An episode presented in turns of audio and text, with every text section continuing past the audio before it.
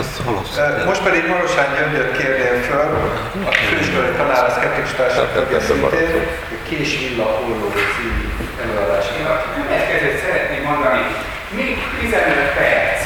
Ezt várjátok-e valami egészen másról, pontosabban erről szeretnék beszélni másoldalról, vagy folytassuk tovább a vitát? Nincs vita. Téged akarunk hallgatni. Igen, téged akarunk hallgatni. Jó, csak ez nem 15 perc lesz, hanem 30. Előre lehet. Közben ügyeskedek, megkérdezem, hogy ugye ezt te leírtad egy cikkig az elmúlt napokban. Legyen sok pici. Kívánja a sztor. Ez egy darabig fontolgatom is, hogy ez nem, ja, azt nem lehet, csak azt elfelejtem. Talán, talán lehet, hogy nagy hatás. Ez három pénzadás, nem létezik. Ilyen nincs. Én is néztem, és egy kicsit szkeptikus is voltam. Följebb van, ki fog.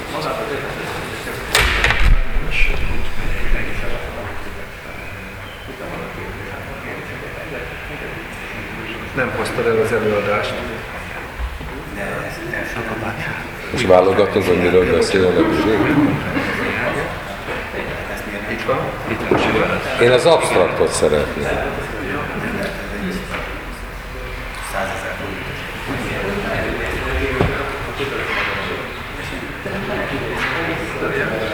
Ne privatizáljatok, hangosan.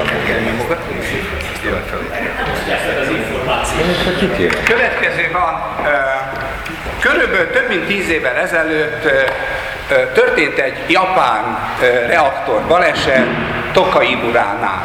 Amikor kijött a hír, akkor én írtam egy cikket nagyjából két hét múlva, hogy mi volt ennek az oka. Nagyjából fél év múlva kijöttek az elemzések, és nekem adtak igazat. Hogy történt ez? Elővettem különböző könyveket, ahol leírtak katasztrófákat, amik a 20. század második felében történt. És elolvastam, hogy a katasztrófáknak mi volt az oka.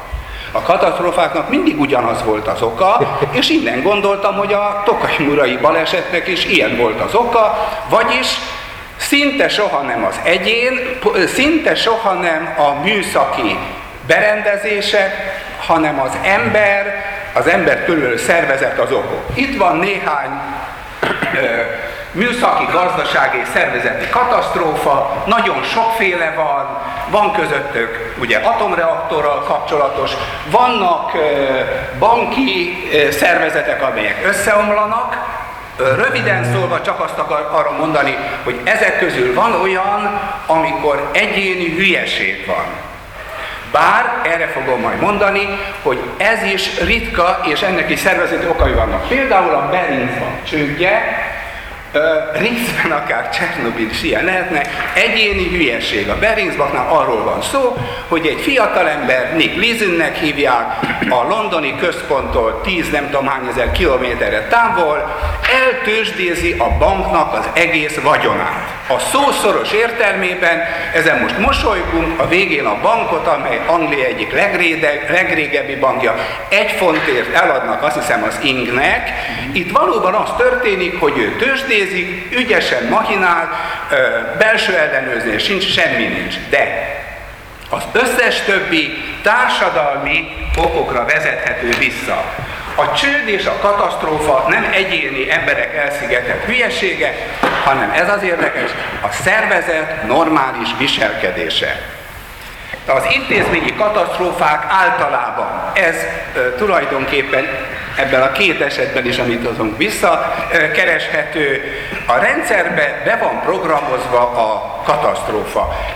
Konrád Györgynek jelent meg a 70-es években, nem tetszik, a város alapító ott van, amire föl van figyelmük, homály fedezékéből kitudulnak kényszerpályákra a dolgok várják, a szemetes kocsit a fogyasztás selejtje, a megmutatott a hálózat, az elektromos pisztoly, az ultrarövid hullam parancsolatot reszekész személy állomány, és a céltudatos mozdonyokat a kiszámíthatatlan váltókezelő. Mindig valami ilyesmiről van szó.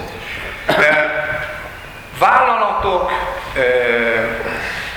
műszaki rendszerek esetében ezek az elemek fedezhetők föl, túlhatalommal rendelkező, a sorsot maga ellen kihívó első ember, a szervezet, elitjének, a szervezetnek magának a mohósága, a szervezeti ellensúlyok hiánya, nevezetesen, hogy a szervezeten belül bizonyos dolgokat egymással megtárgyalnak-e, megfelelően működő ellenőrzés hiánya, a felelőtlenséget tűrő ö, szervezeti kultúra és ö, az etikai szabályok következmények áthágása.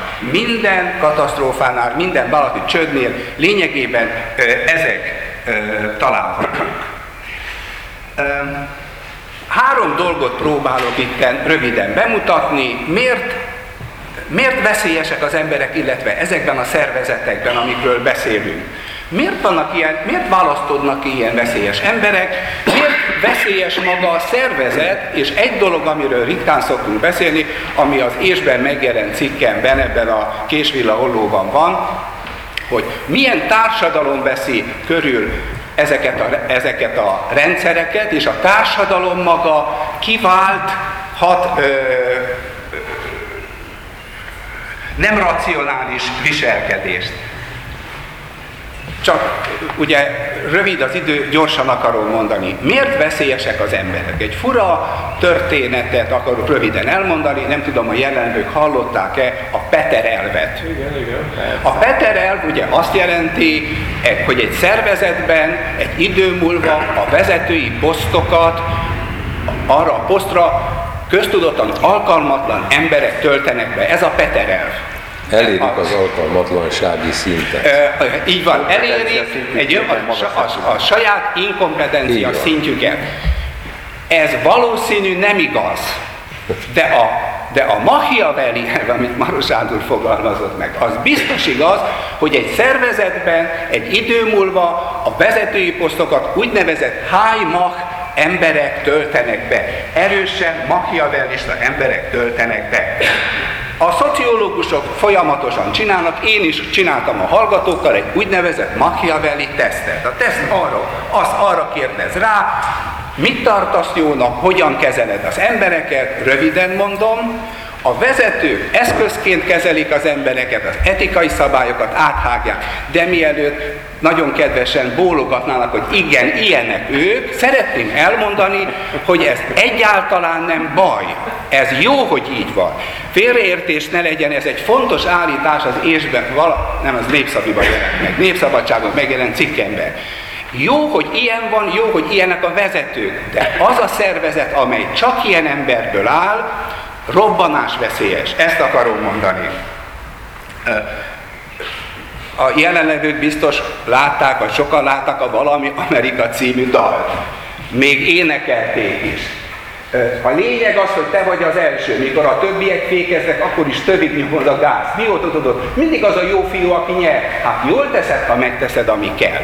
Ez a jelszava, ez a, hát hogy mondjam, a dala a hájmak embereknek a szervezeteket, politikai szervezeteket, állami szervezeteket szerte a világon ilyen emberek töltik be. Csak annyit akarok mondani, nem tudom, hogy azokat bevettem meg, hogy egyik oldalon ezekre az emberekre szükség van.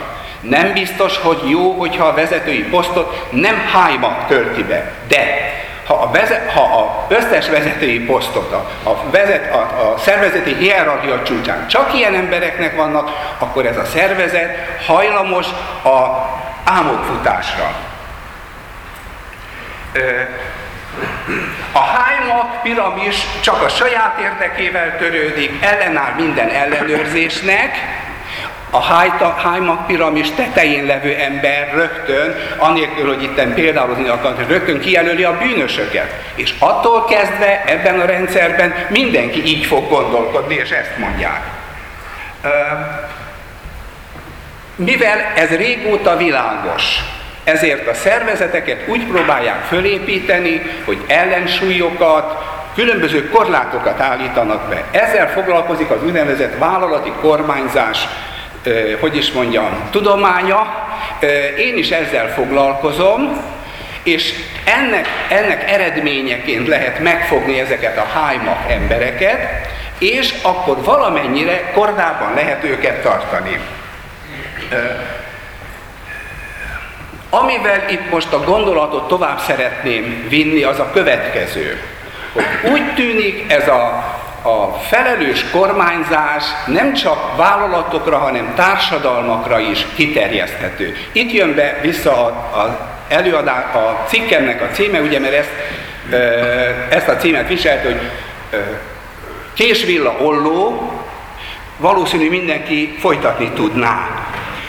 A, a gondolatmenet az volt, hogy vannak technikai, műszaki, gazdasági rendszerek, amikre nagyon vigyázni kell, hogyha, hogy olyan társadalom kezébe adják, amely erre nem elég érett. A kérdés csak az, hogy mérhető-e valamilyen értelemben, hogy egy társadalom elég érette, hogy atomreaktort, atomerőművet működtessen, vagy sem. Sokan azt mondanák, hogy nem, én csak azt akartam mondani, gondolkozzanak ezen el, hogy részben lehet. Egy sor, tehát ha a Google-ra rámennek, beírogatják ezt, hogy World Wide Governance Index, vagy Democracy Index, vagy Transparency International, a Corruption Perception Indexet, kijönnek országok, országoknak a listája. Ezekből a listákból Na most ezek a listák úgy készülnek, most országokról beszélek, gondoljanak a világ 150-180 országára, hogy például ezt a jó kormányzás mutatót, amit megint mondom, egy országra alkalmaznak, ilyen témákból, ilyen mutatókból rakják össze a polgár, az állampolgárok hangja, a politikai stabilitás, a kormányzati hatékonyság, szabályzás és szabályozottság minősége, törvények hatalma és így tovább. Ennek alapján veszik az országokat és sorrendbe állítják. Itt van például e tekintetben, akárki megnézheti, Magyarország. A polgárok hangja, politikai stabilitás, kormányzati hatékonyság, szabályzási törvények hatalma, itt van 2006, 2005, 2003 határozott romlást látunk, hogyha ezt beillesztjük egyébként régiónkba, akkor azt lehet látni, hogy Kelet-Európa régiója a, a rendszer a 21. században, a rendszerváltás követően volt egy javulás, nagyjából stagnálás van. De a korrupció az javult.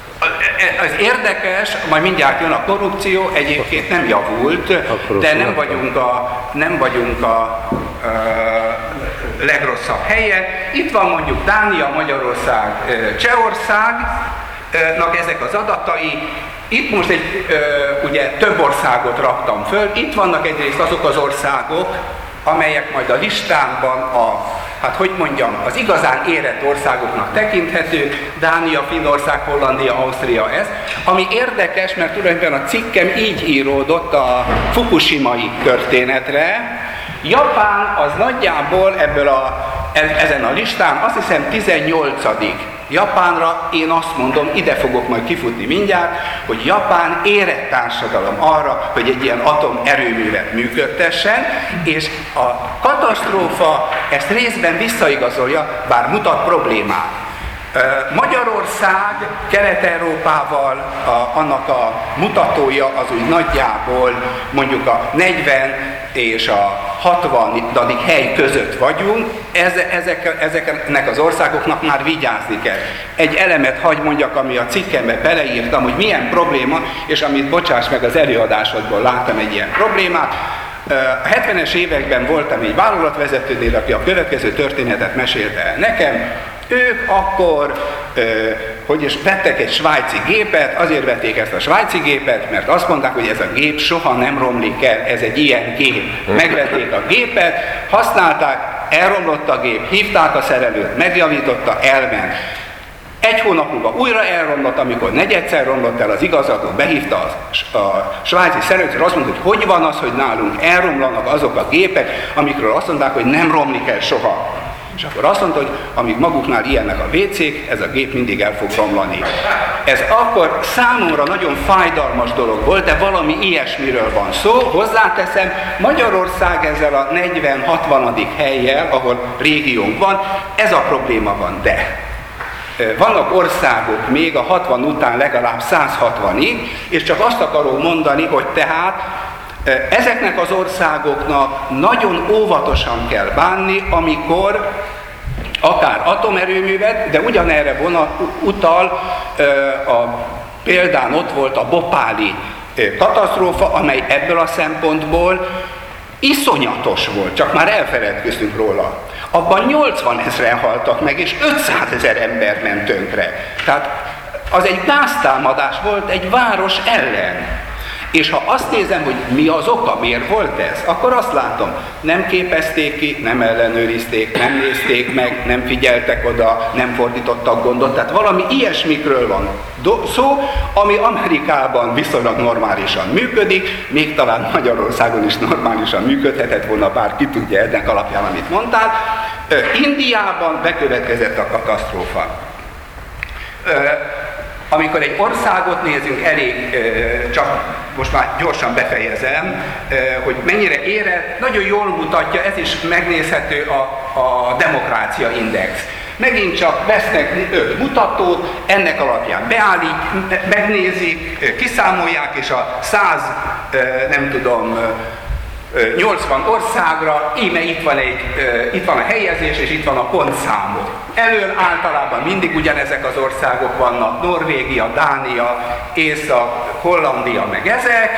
Magyarország valahol itt a középen van, itt van Románia, Ukrajna, Oroszország, és lejjebb még vannak.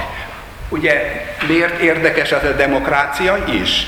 Mert nem emelted ugyan ki, de én csak szeretnék visszautalni rá, hogy amikor azt mondják, bárki egyébként, hogy én már tudom, hogy ki a bűnös, amikor bármi elemzés volna már rámutatok, az tipikusan ilyen országoknak a jellegzetessége. Nem feltétlenül kellett volna még Magyarországon, lehet, hogy le fogunk ide süllyedni, akik alattunk vannak, ott biztos ez van. Nincs elemzés, nincs vizsgálat hogy szembeállítsam részben magammal ugye a, nyílt társadalmakat, ahol jó mutatók vannak, bár ott is van probléma, az, ilyen, az jellemzi, nem tudom, hallották-e, ugye a, a disznóöböli e, bukás, Kennedy elnök, hogy lehetünk ilyen marhák, teszi fel a kérdést, és jön egy szociológus, és elkezdi vizsgálni, miért voltunk ilyen marhák és örülnek a végén, hogy megtudjuk a csoport gondolkodás miatt, tehát még egy intelligens társaság is ilyen hibákat követel. A alul lévő, tehát a vállalati, a, a felelős kormányzás szempontjából alacsony pontszámot elérő államoknál ilyen nincs, hogy elemzni. Mit is elemezek? Hát világos, hogy ki a bűnös. Itt van a Transparency International, megint csak érdekes, megvannak az adatok, elgondolkoztató, egyébként Magyarország valamit rongott, érdekes módon most a lengyelek előttünk vannak, engem mindig megköthetett Csehország és Szlovákia, hogy alattunk vannak, csak annyit akarok mondani, hogy nem lógunk ki igazán, ez nem egy örömteli a régióból, és van itt egy évtized, ami az egész régió szempontjából egy elvesztegetett évtized, de mindenképpen mutatja az, hogy mi abba az országcsoportban vagyunk, ahol az összes ilyen fejlett technológiai dolognál egy picit vigyázni kell, mert, mert nagyon sokok miatt, hogy mondjam, beprogramozod a bukást, és ha egyébként katasztrófa van, akkor hajlamos leszel nem vizsgálódni, hanem rögtön mondani. Gyorsan befejezem akkor most, ami az előadásokból és az azt követő dologból számomra világos volt. Elvileg az ésben megjelent cikkemben azt mondtam, hogy ahol az első 30. hely a felelős kormányzás szempontjából nyugodtan használhatja az atomerőművet. De azt lehet látni, és ez elgondolkoztató a japánoknál, hogy itt is vannak problémák. Most, mielőtt idejöttem volna, olvastam a CEU-ban, a International Herald Tribune-ben megírták, a miniszterelnökkel nagyon elégedetlenek, nem jól vezetett. És leírják azt, hogy hát Japánnál az történt, hogy az elmúlt négy évben négy miniszterelnök volt, szét van a, az állami gazgatás egy kicsit, hogy is mondjam, rázva, és egy katasztrófa helyzetben, amikor oda kellene állni, folyamatosan mondani kell, nem igazán volt jó. Akik jól vizsgáztak, erre ezt egyértelműen mondják, a japán társadalom. Minden kérdés az volt, hogyha önök néztek ilyet, hogy miért nem volt itt, hogy hívják, erőszakoskodás, miért nem volt fosztogatás. Minden normális országban ezt idézőjelben teszem, még Amerikában is, ugye a, a Katrin hurikánál ez volt, ott volt, fosztogatás, erőszak, minden. Itt a japánoknál nem volt, de az az érzésem, hogy ez inkább a japán kultúrának, a japán társadalomnak volt a következménye, Csak azt akarom tehát mondani, hogy a fejlett társadalmak is, még azok is, ahol, hogy is mondjam, ez a kormányzás viszonylag magas színvonalú, nagyon veszélyeztetett ebből a szempontból. Előjött, és itt is csak ezt akarom aláhozni, a kommunikáció, ami Csernobilnál. Ennek a veszélyét itt Magyarországon is lehet már látni. Furcsa kettősség alakul ki.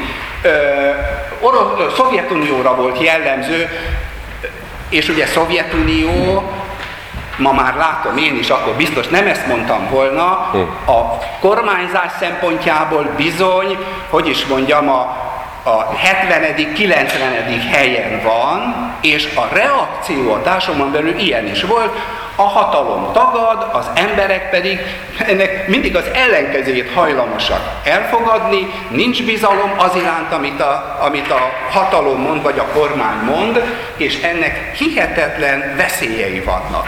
Elgondolkoztató ugyanakkor, nekem ez itt előjött, a Németország.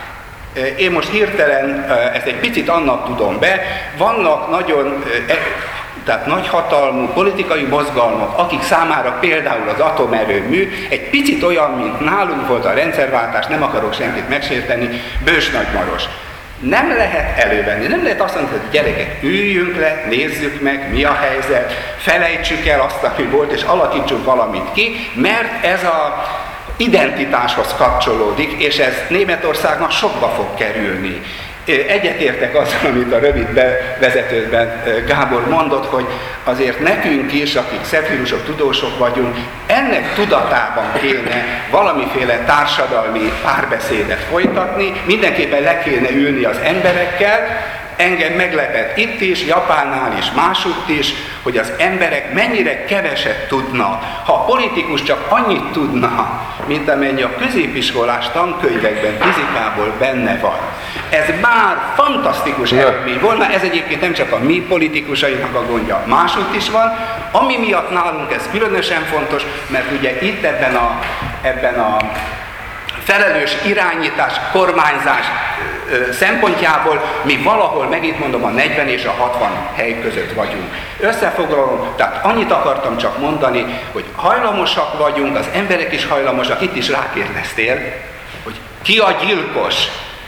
Meg kell mondani, hogy ezekben a idézőben jó országokban nem az a fontos, hogy ki a gyilkos, hanem hogy miért követték el a gyilkosságot. Azt próbáljuk megérteni, tehát az egy az fontos, persze, lényeges, hogy megfog, de csak azért, hogy rekonstruálni tud, hogy emiatt, emiatt, emiatt, emiatt, és fontosabb az, e, azt hallottam, hogy Paksnál, és akkor ezzel fogom bezárni, vagy ilyen helyeken, ugye, mivel nagyon veszélyes az, hogy egy ember hibát követel, az ösztönzésnek egy sajátos formájaként, ha valaki beismeri, hogy hibát követett el, valami rosszat csinált, azt jutalmazzák. Az, át, az általában az emberek számára ez érthetetlen, vigyázni is kell vele, hogy valaki megszokja ezt, de ugye ebben a rendszerben ez abszolút logikus. A társadalomnak ahhoz fűződik érdeke, hogy valaki ismerje be, kérem, én ezt a hibát elkövettem, bocsánat, mert akkor azt a dolgot ki lehet javítani.